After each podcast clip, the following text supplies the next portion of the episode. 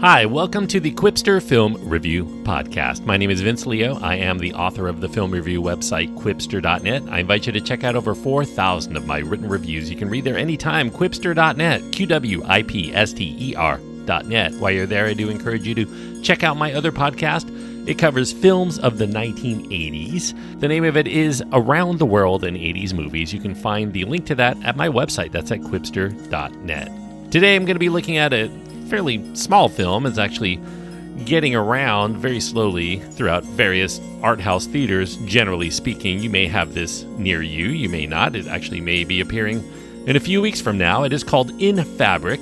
It is a horror comedy well, it's really hard to pigeonhole this film into a specific genre, but it is quite a different movie than most things you may have seen before. It's an R rated film. It does have strong sexual content, including a scene of aberrant behavior and some bloody images. The runtime is an hour and 58 minutes.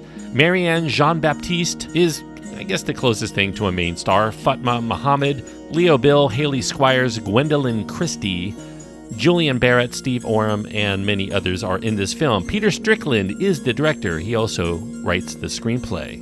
Now, this is a film that's executive produced by Ben Wheatley, who has directed his own share of smaller independent films over the last few years. In Fabric is a comedic horror film from Peter Strickland. Peter Strickland made critical splashes with prior small scale efforts. He made the crafty Giallo homage called Berberian Sound Studio. He also made this fetishistic tale that's found in the film The Duke of Burgundy. All of those got some good critical acclaim. Now, Strickland's penchant for exploring unique scenarios continues here with his more expansive story about this sexy red dress. It's actually called Artery Red in one of the advertisements for it. It's bought by a woman named Sheila, played by Marianne Jean Baptiste. Sheila is a lonely and recently divorced middle aged London bank clerk. She goes into this department store called Dentley and Soper, a bizarre department store that may be selling haunted wares during the rush of its January sales way more to the story than that. In fact, the dress ends up in multiple hands in the course of this film. So it's not explicitly stated in the story here, but the setting is sometime in the early 1990s. Strickland has gone on in interviews to state that the actual year is 1993 specifically. That was long before cell phones or the internet would become ubiquitous lonely people would end up having to meet each other, usually through classified ads called the Lonely Hearts section in London papers. The department stores were very much a place at that time to go see the latest goods, and it would become a sort of a, a hub, a meeting place, a lot like the malls in America where people would congregate and they would spend a lot of their free time browsing around for something that would give their own lives some pizzazz, or at least the promise of it. Clothing catalogs sold not only the wares, but the way that the clothing was destined to make the wearers' lives better at least that's how the advertisements would run due to their purchase. One similarly palatial clothing store Strickland remembered from his youth, they had pneumatic tubes that shot up the money that the customers would give, and then they would wait for the change to return back in those tubes. He used that as the inspiration for the store that's depicted in this film.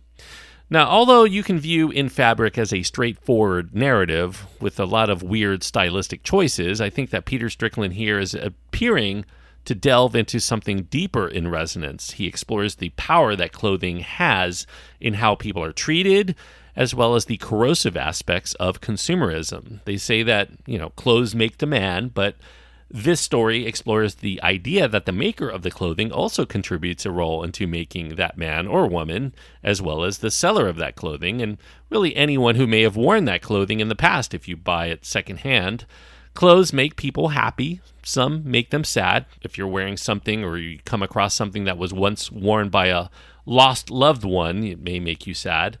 Some clothing is meant to provoke others into turning heads. Clothes can turn on or turn off. Take, for instance, someone else's undergarments. That can be a turn on or a turn off, depending on how you come across them. It can be seen as unsanitary or maybe particularly appealing if you have that certain fixation.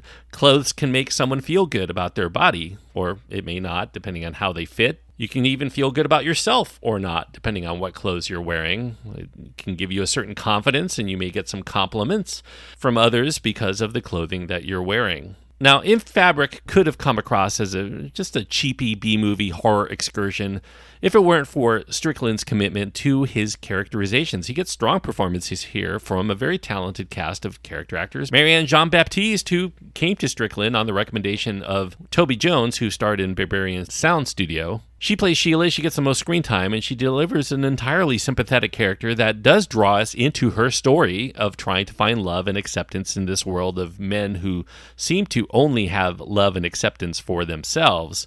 There's also Romanian born actress Fatma Mohamed. She's a regular in Peter Strickland's films. He actually wrote the part that she portrays with her in mind here. She gives the most high profile performance.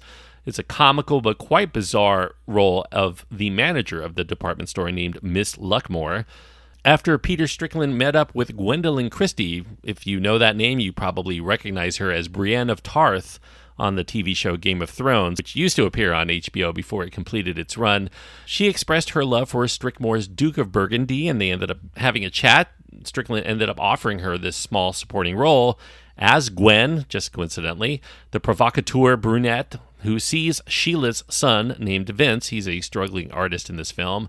Veteran English musician Barry Adamson is also quite impressive in a small role as the more sympathetic of Sheila's suitors.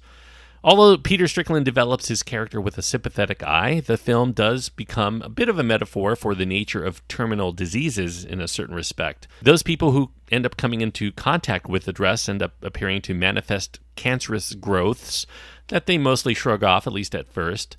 In this way, the affliction of the dress is very much like getting cancer, which doesn't really care whether you're a good person or a bad person or if you deserve this lot in life. There's no judgment involved in its actions. Its evil will strike its victims independent of whether those victims themselves are good or evil, just like disease itself. It doesn't question your morality or your ethics or your character. The sexuality within the film occurs between several sets of people. Initially, you feel that Sheila, who has not been in a relationship in some time, is just not going to be able to find it. She ends up becoming jealous of her son's sexual relationship to the point where she can't help but spy on his activities when they are presented in front of her. We contrast this with another couple that we meet later. They're a much younger set of characters, but they've been together for about 15 years. They have unrelated conversations during their sex acts as if they're stuck in a mode of autopilot in their lives. They've been together so long that even intimate actions for most people are now perfunctory and impersonal.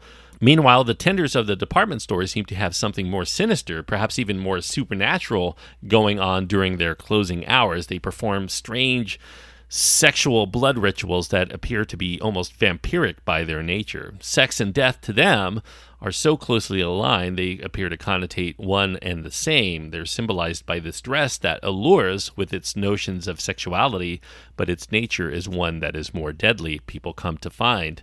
Motifs also explore manipulation here, especially by the department store coven, if you want to call them that. We see recurring visions of hands with fingers spread apart. Maybe that's symbolizing the manipulation as if these are the hands of puppeteers utilizing their skills and some sort of dark magic to cause things to move on their own, including the infamous dress, which seems to have a life of its own when people are not really as observant.